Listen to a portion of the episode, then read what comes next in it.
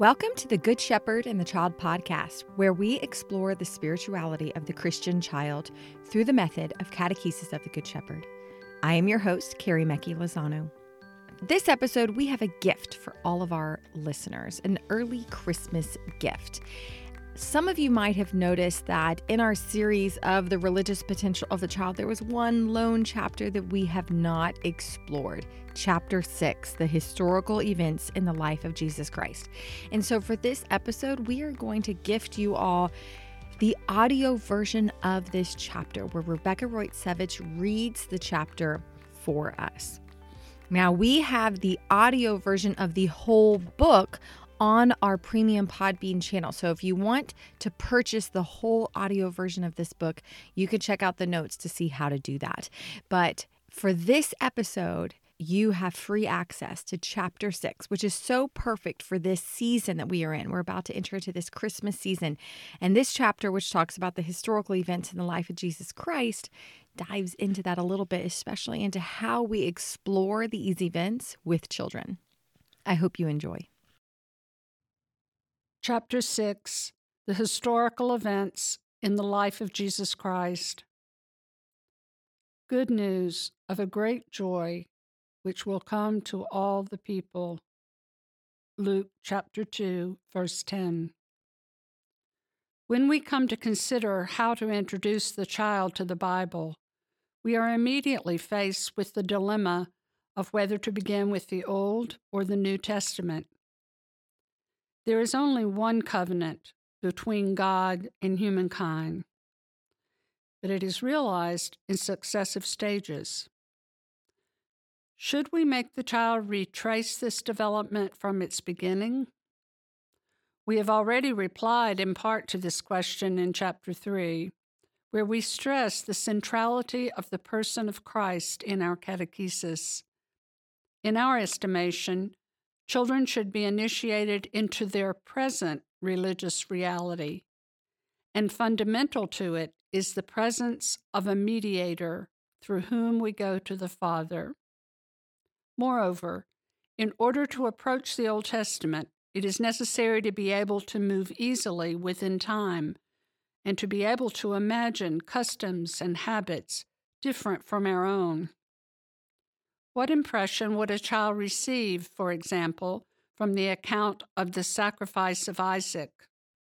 Without knowing or being able to understand that there were cultures in which the offering of a son in sacrifice was an act deemed pleasing to their deity.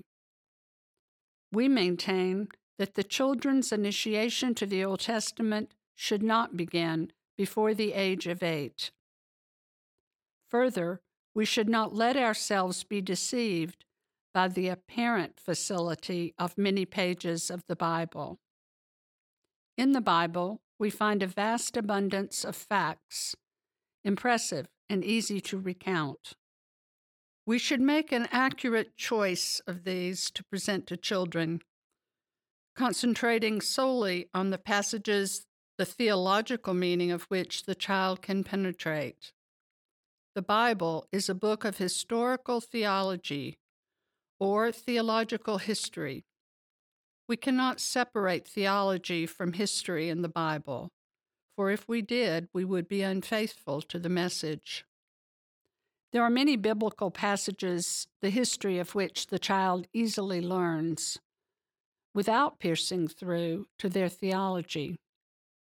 We should carefully avoid such passages Otherwise, we risk making the Bible become a book of stories, if not tall tales.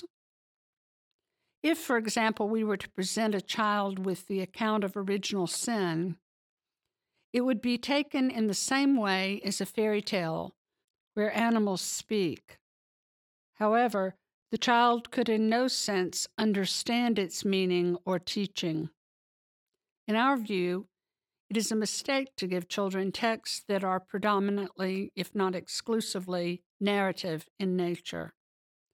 As a matter of fact, we think that the more articulated and detailed the narration, the greater the risk that it will obstruct the children from reaching its depth. I do not think it right that the child first knows certain facts and only at a later time enter into their theological significance. I believe that an event learned only as a story or legend will stay a story, even when the child is grown, and it will be extremely difficult to recover its theological content later on. The children's drawings can be a guide in our choice of texts. If the child, in relation to a specific biblical passage, only knows how to draw descriptive rather than interpretive illustrations, then it is better to avoid that text. It is obvious that his understanding of it has stayed on the level of superficiality. On the other hand, there are numerous biblical passages the child is capable of penetrating deeply. The richness of content in the drawings reproduced in this book proves this fact. Why not concentrate on texts such as these? The prophecies. With regard to the Old Testament, we have limited ourselves up to the present to giving children under six years of age a selection of a few short prophetic passages during the season of Advent. Prophetic language is composed of images, and consequently, it corresponds very well to the capacities of even young children. Isaiah has appeared to be especially striking.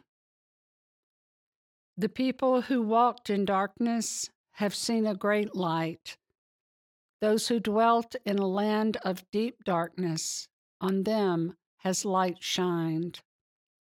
Isaiah chapter 9, verse 1. As we have seen, the child associates the images of Christ the light and Christ the Good Shepherd, and both, mutually completing one another, are impressed in the child's mind in an ineffaceable manner in the same year or in following years, depending on the children's age and receptive abilities, other short passages may be added. For example, the following verse from Isaiah that announces the one through whom the light will come to us. The light bearer will be a child with wonderful names. For to us a child is born, to us a son is given and the government will be upon his shoulder, and his name will be called Wonderful Counselor, Mighty God, Everlasting Father, Prince of Peace. Isaiah chapter 9, verse 6. Catechists may find other passages, they're just as striking. What seems important to us is that the texts be few in number, brief in length, and formulated in images. Other texts that we give gradually to the children are those that speak of the mother of Christ. Behold, a young woman shall conceive and bear a son, and shall call his name Emmanuel. Isaiah chapter 7, verse 14 and also the passage that tells of the Messiah's birthplace. But you, O Bethlehem, who are little to be among the clans of Judah, from you shall come forth for me one is to be ruler in Israel. Micah chapter 5, verse 1. In this text, Micah highlights the small great contrast that plays such a large role in the Bible and is so impressive to the children. Our aim in giving these Old Testament texts is not to initiate the children into the Old Testament, which would require, as we said, a historical sensibility that children under the age of six cannot have. Our aim is to offer images and expressions that are striking to and readily grasped by the children. We will show later how the various names of the Messiah, Isaiah chapter 9, verse 6, furnish the child with a language of prayer. The New Testament, the Incarnation.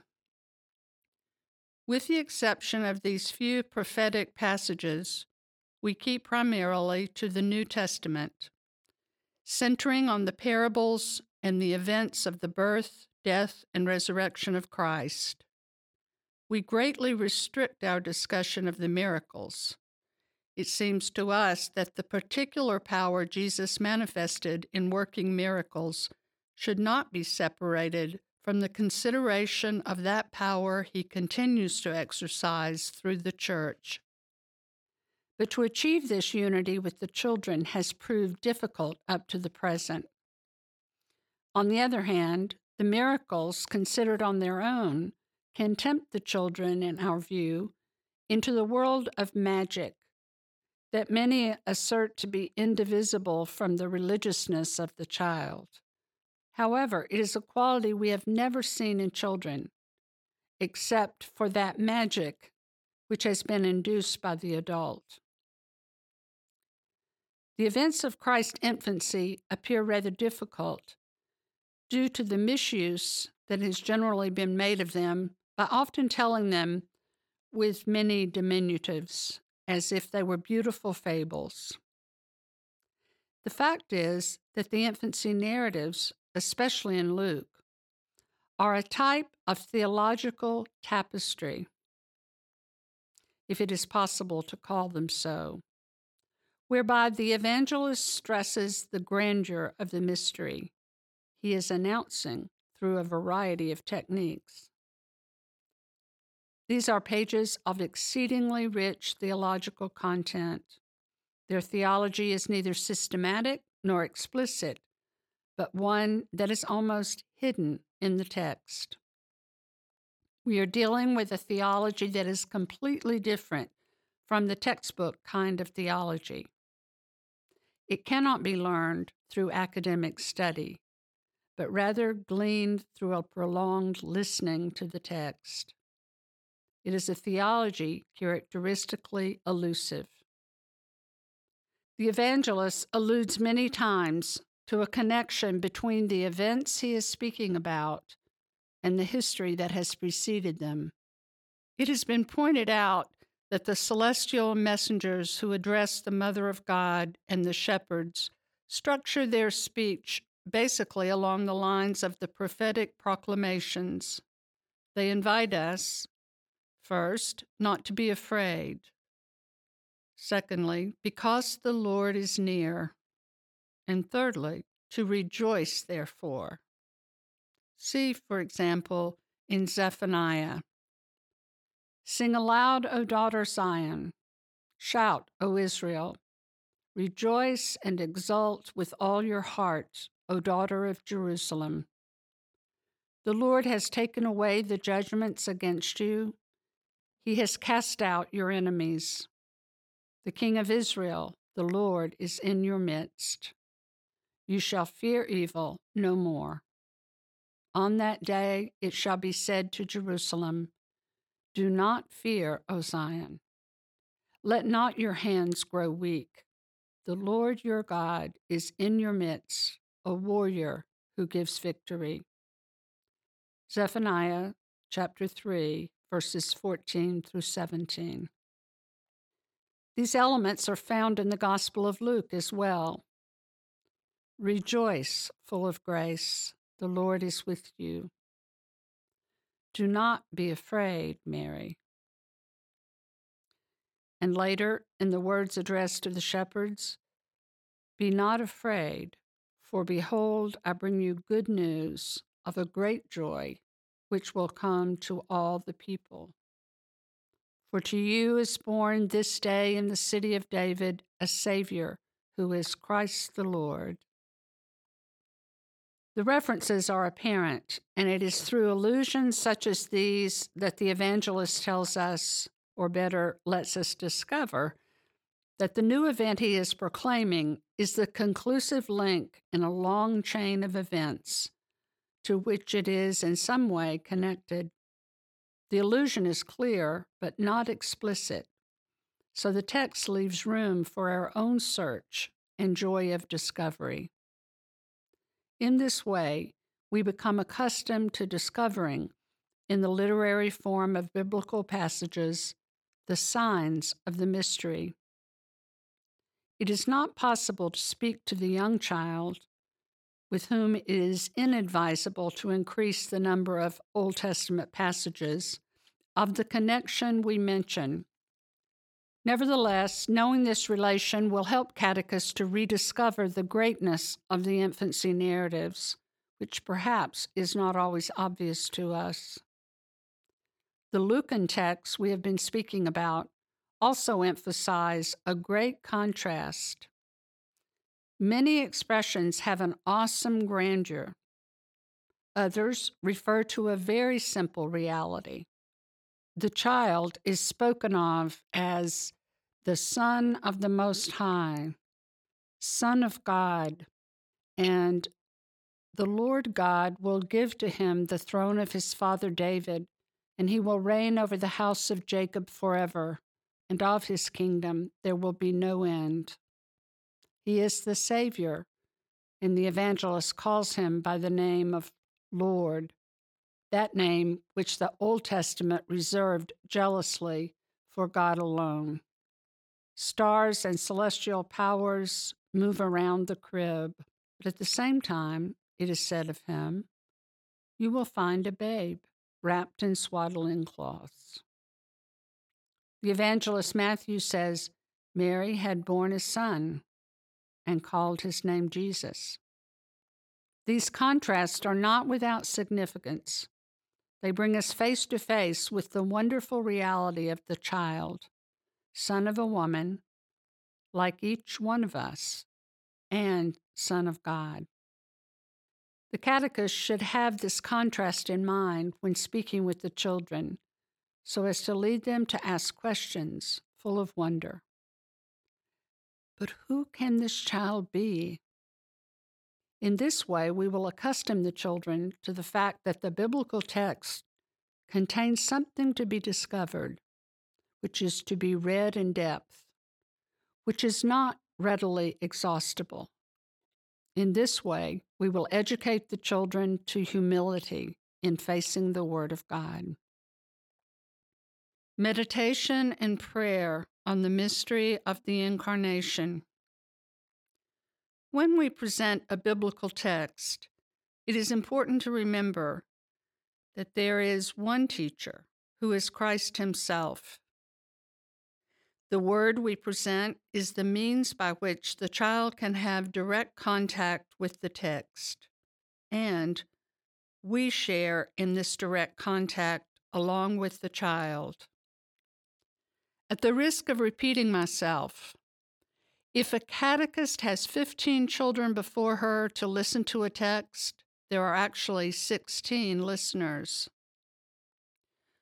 With the three points above in mind, it is obvious that the adult must abstain from prefacing the reading of the text by narrating it in her own words. Even worse would be to embellish or add superficial emotion to the content of the text. This would be to rob the word of its own power for all those who are listening. A Mexican catechist once chastised herself in her personal atrium diary, saying, I have given the presentation to the children. I have not received it with them. The only thing we need to say before reading the text is to offer the briefest of introductions about what we are about to hear, and to note any particularly important words in the text which are less likely to be familiar to the children. For example, in the case of the Annunciation, we might begin by acknowledging that, along with the whole church, we are in the special time of waiting and preparing for Christmas. Whose birth are we preparing to celebrate? We might also ask a wonder question, such as Would God choose a special mother for Jesus?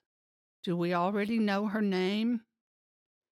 Let's listen to God's word from the Holy Bible to hear how she found out that she was to be Jesus' mother.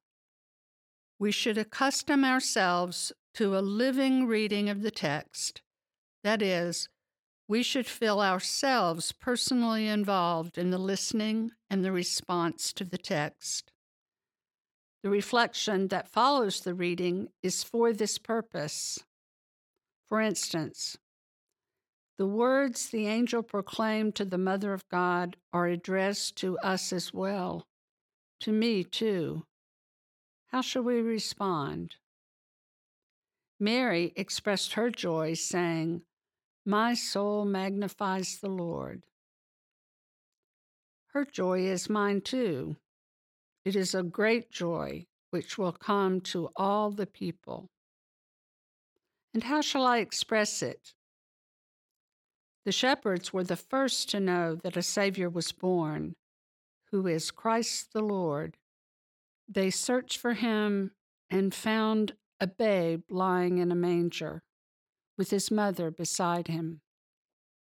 The shepherds were astonished and happy, and they glorified and praised God. The Magi came to the crib after a long journey. They knelt down before him. They worshiped him and brought him gifts. But now we too are around the crib. I am here too. What shall we do? What shall we say?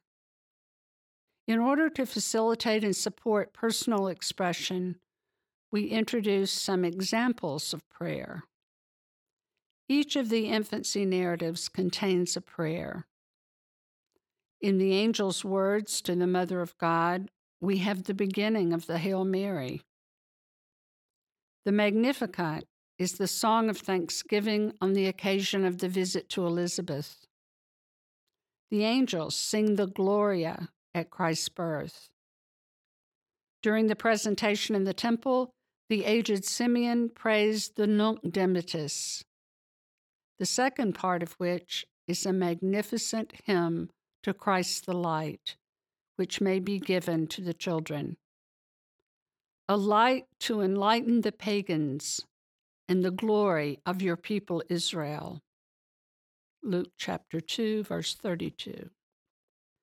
Such examples should be offered to the children with great discretion so as not to stifle their own personal prayer if we wish to give the Magnificat, for instance, we restrict ourselves to suggesting only the first verse My soul magnifies the Lord, and my spirit rejoices in God my Savior.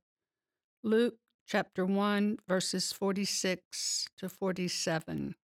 We give a text like this as one example among many of the ways one may respond to God as a stimulus to personal prayer, so that each person finds in her own heart her response to the Lord, who speaks to his creatures. In the presentation of the parables, the reflection following the reading of the text usually leads to meditation and through it to prayer. This reflection has shown itself to be a more direct initiation to personal prayer. The presentation of the events surrounding Christ's birth easily gives rise to celebrations in the true and real sense of the word. In the Advent season, for instance, following the presentation of the prophetic proclamations, we may encourage a procession of waiting in which the children carry the statue of the Mother of God. During Christmas time, there may be a procession with the child and mother, linked to the reading of the gospel text. After Christmas, as a kind of Epiphany celebration, there is the offering of the gifts of gold, frankincense, and myrrh, and other gifts in general, and so on. At other times, the younger children, with the older children's help, will dramatize events relating to the infancy narratives. With the child's personal work on the infancy narratives, there is a material composed of a series of miniature reconstructed scenes, one for each event. almost like an advanced manger scene or diorama, which the children work with in small groups or individually. This material is prepared according to a criterion different from that used for the parable material. The figures are three dimensional, and the historical character of these events permits and requires research into details, not indicated by the text, that make the scene more living. The difference between parable and historical events should be clear even from the material itself. The material reconstructions of the infancy narrative series help the children who do not know how to read to recall the biblical content. The older children have at their disposal, as well as the material, a set of gospel booklets, one for each event. The children read the text and construct the scene at the same time. The events we present to the children are the Annunciation, the Visitation, the Adoration of the Shepherds, the Adoration of the Magi, the Presentation in the Temple, and the Flight into Egypt for older children. The depth of the children's penetration of the mystery of the Incarnation is shown in their prayer, such as Carlo, six years old, who prayed before the child's crib. I say to him, Alleluia to the mighty God. Expressions like this are a warning for us not to use baby talk with children, not to minimize what they know how to receive in all its greatness. We have observed how easily we speak in diminutives, whereas the child speaks of the mighty God. In their drawings, the children do not limit themselves to drawing the crib. Rather, they give it a theological interpretation. In drawing number 36, the figure depicted over the stable is intended to be the Holy Spirit. The young artist of drawing 37 has achieved a most interesting synthesis. The birth is linked to Easter, indicated by the lighted paschal candle, and to our participation in the mystery, represented by the baptismal symbols of the cross and white gown. Both of these drawings were done by children around 11 years of age who live in the steppes of Chad. The same connection between Christmas and Easter is found in the drawings 38, 39, and 40 illustrated by five year old children during the Christmas season in different centers in Rome. In these drawings, note the prevalence of the color yellow, which expresses joy, and the representation of Jesus on the cross, that he is alive. In the drawing of four year old Giulio, the Nativity star dominates his illustration of the Last Supper, figure 47. Maria Azzurra, five years old, has drawn a lighted candle on either side of the child Jesus, reminiscent of an altar, which indicates an obvious link between the birth of Jesus and the Messiah, figure 44. The drawings in which the children unite the child Jesus and the Good Shepherd, figures 41 and 42, are another demonstration that the children do not stop at the fact itself, but rather, through it, they contemplate the mystery of Christ's person. Even more remarkable is the connection between the Nativity and the Mass that can be seen in drawing number 46, where the child, Jesus, dreams of the altar. In a Christmas drawing, Abby, five and a half years old, has illustrated the child Jesus shining with light, an element that likens him to the risen Christ, the Good Shepherd, and the bread and wine also radiating light. Figure 45. Biblical geography. In our view, it is important that the historical events also have materials relative to their geographical reconstruction in order to let the children know how to situate them in a point in space. This material helps to concretize the events. Therefore, we present a globe of the world on which all the dry land is colored white, and only one minuscule red point is marked out the land of Israel. For the events surrounding the birth, we use a plastic relief model of the land of Israel made to scale. First, we indicate the three principal cities of Nazareth, Bethlehem, and Jerusalem. Then we gradually localize and name the regions and other cities named in the Gospel. Finally, we highlight the topographical features. We follow a process that is the reverse of what is generally used in the study of geography. Because the interest this country holds for us is primarily historical. Thus, the geography depends on the history. In relation to the Easter Pentecost events, we concentrate our study on the city of Jerusalem. We have built a relief model of the city to scale for the children to use. The historical buildings and city walls are movable. They can be isolated and reassembled on a large cardboard that outlines the exact dimensions of the three dimensional model.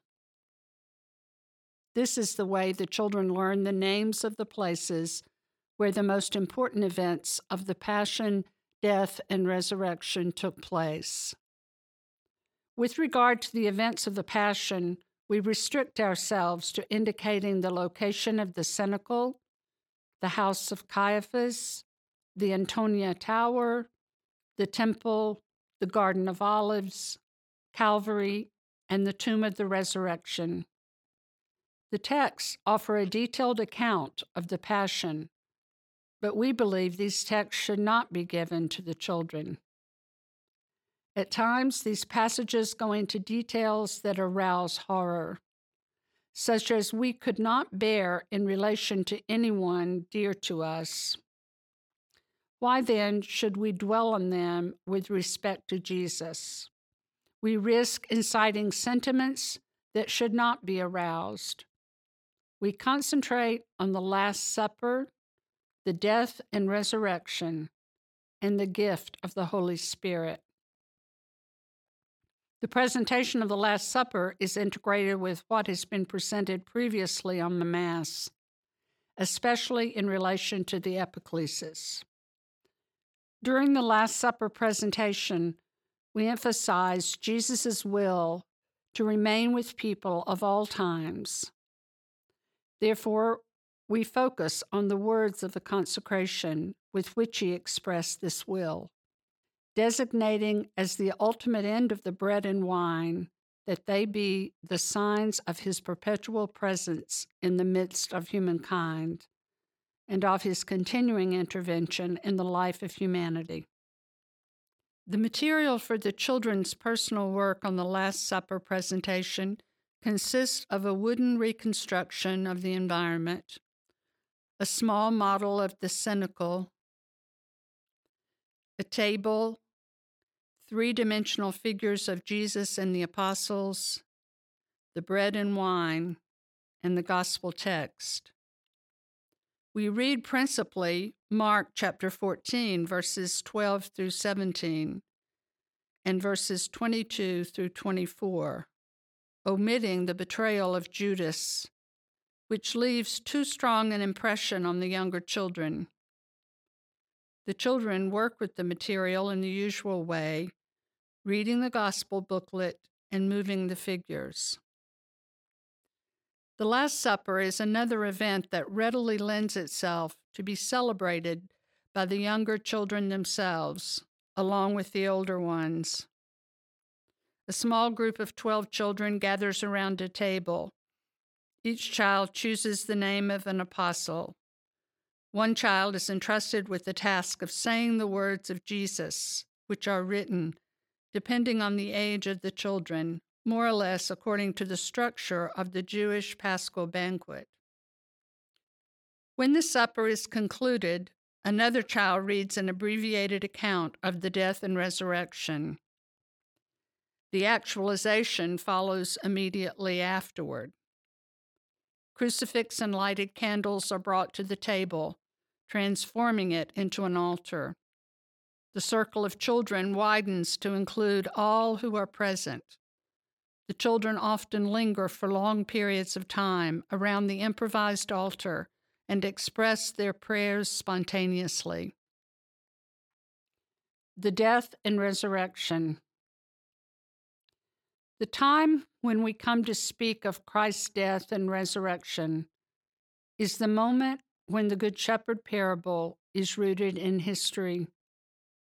We have already said how the children intuitively grasp the paschal import of the parable. The Good Shepherd is always at the disposition of humankind, and this constant attitude of his is concretized in a particular way at the moment of his death. For a number of reasons, we hold especially to the Lucan version of Christ's death, chapter 23, verses 33 through 49. It is in Luke, above all, that we find the great pursuit of contrasts. He records the supreme moment of the humiliation of Jesus with frequent references to his kingship, verses 37 through 38 and verse 42. Jesus is king of a mysterious kingdom, one that is even like a mustard seed, so much so that at times it is difficult for us to see it. He is king on the cross as well. Luke explicitly cites Jesus' words of forgiveness and also his power to convert in regard to the good thief and the centurion, an element to which the children are most sensitive. Naturally, our choice of Luke is not exclusive.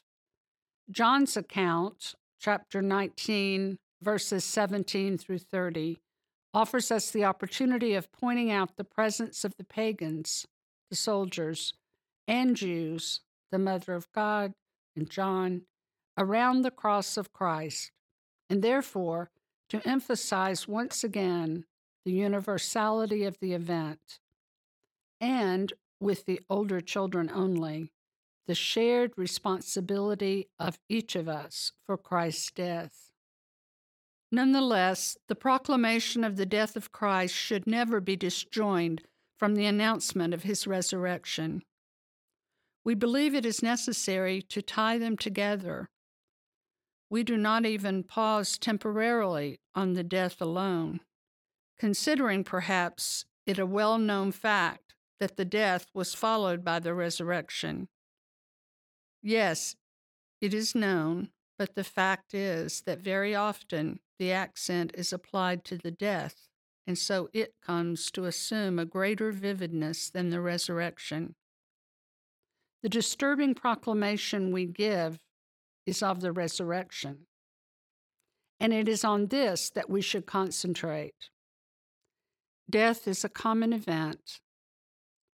Many persons have had the courage to face death for love of their brothers and sisters.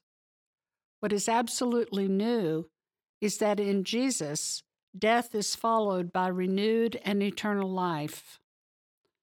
What we find so hard to grasp is the fact that in Christ, life is stronger than death. To us, it seems appropriate to avoid long accounts of the Passion in order to balance the length of the Passion narration with the account of the resurrection. As for the resurrection text, it appears suitable to us to follow our preference for Luke once again, especially in relation to the striking passage Why do you seek the living among the dead? He is not here, but has risen. Luke chapter 24, verse 5. We also read John's account because of its vivacity and the importance granted to Peter.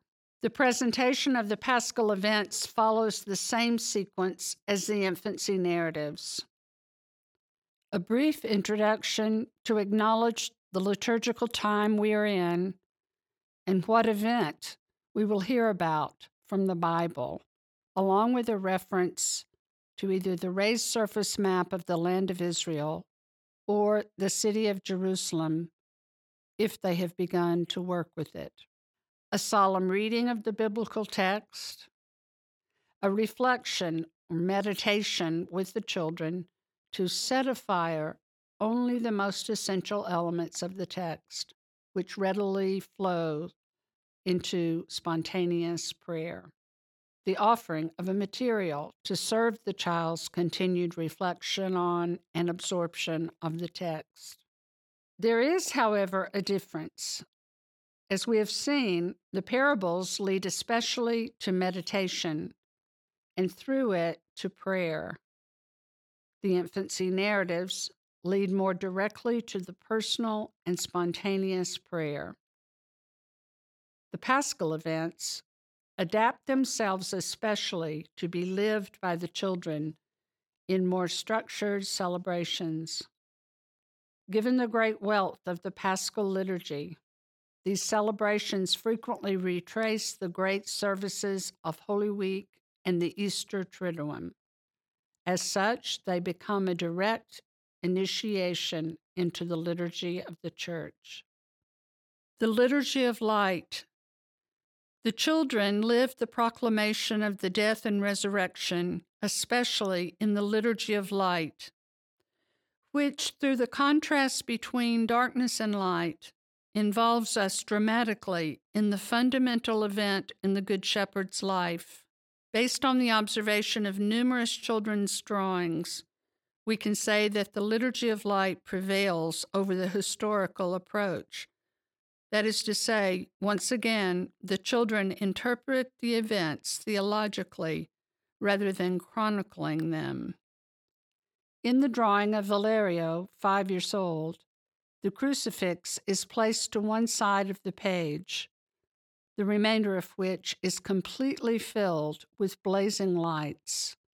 Figure 43. In Roberto's drawing, there is the figure of the crucified Christ and also the risen Lord, represented in two ways in the paschal candle and as Christ the light. The light is also shared by a little boy and girl with the written explanation. The boy holds the candle in his hand. He has life like the risen Jesus. Figure 31. Note that the crucifixion has been illustrated on the lower part of the page with the paschal candle placed directly beside it. The figure of the risen Jesus haloed with light, dominates the upper portion of the sheet. In many other drawings, the children entirely omit the depiction of the historical event, illustrating only the paschal candle. Pentecost. When we come to Pentecost, near the end of our catechetical year, the children already have a profound familiarity with the Holy Spirit. Our catechesis is Christocentric, as we have said, but it is obviously Christological Trinitarian. The person of the Father is illumined particularly through the Mass. It is the Father who sends us the gift of Christ's presence. And it is to the Father that we make our offering as the expression of our gratitude. We also speak of the Father, especially in relation to the Annunciation. The Father sends the messenger. And during the presentation of baptism, in the sign of the cross, the sacramental words, and so forth. With regard to the Holy Spirit, it is striking to see the facility with which the children enter into relationship with Him. The Holy Spirit's work appears obvious to them, and they know how to recognize it spontaneously in the most important moments. The children come to know the Holy Spirit through the historical life of Jesus. It is through the Spirit that Jesus was born and raised from the dead, and also through the liturgies of the Eucharist and baptism. Therefore, the children know the Holy Spirit's work, both in the person of Jesus Christ himself and in his continuing work within the church. Franca, six years old, wrote on the back of her drawing of the risen Christ The Holy Spirit made Jesus be born. When he rose, the Holy Spirit gave him more light. Good girls have gone to heaven, and the Holy Spirit has given life to Jesus' sheep too. What has been particularly enlightening for the children in relation to the Holy Spirit is to see his action in the Eucharistic presence. When we hit on this point, there was what Montessori would have called an explosion. Starting with this essential aspect, the children then knew how to see with ease the Spirit's many other manifestations. Given the children's familiarity with the Holy Spirit throughout the atrium year, Catechesis regarding Pentecost does not present difficulties. We have only to read and meditate on Acts chapter 2, verses 1 through 4. The children also live this event, for the most part, through the celebration. The material consists of the scripture booklet, the reconstruction of the cenacle used in the Last Supper presentation, and the figures of the apostles and the Mother of God. In concluding, we would like to say that the presentation of sacred scripture, parables, or historical narratives should never be disunited from prayer in a structured or unstructured form. The proclamation is complete when it has been received, and in one form or another when it has been given a response. At this point, we quote the following from a catechist diary Rome via Casilina, first class. As an example of the position the Holy Spirit occupies in the children's discussions, who gave life back to the Good Shepherd? The Holy Spirit, the little girl responded immediately with complete certainty. It was a new life of light that gives joy then where did Jesus go? To heaven, of course, with that beautiful life. But did he want to stay there alone? With the Father, with the Holy Spirit, uh, with the sheep too, and with the Madonna. The sheep should follow the shepherd. How can the sheep get to heaven? The Holy Spirit helps us too. The actual words of the little girl. The Holy Spirit comes to bring us Jesus' life. When did He give it to us? When we receive baptism. But He gives it to me when I am with Jesus, when I am praying in church. The Holy Spirit is in church in the tabernacle, we already know that in the tabernacle there is Jesus. Jesus and the Holy Spirit are never apart. Jesus and the Holy Spirit are in our hearts. You don't see them. Who finds them?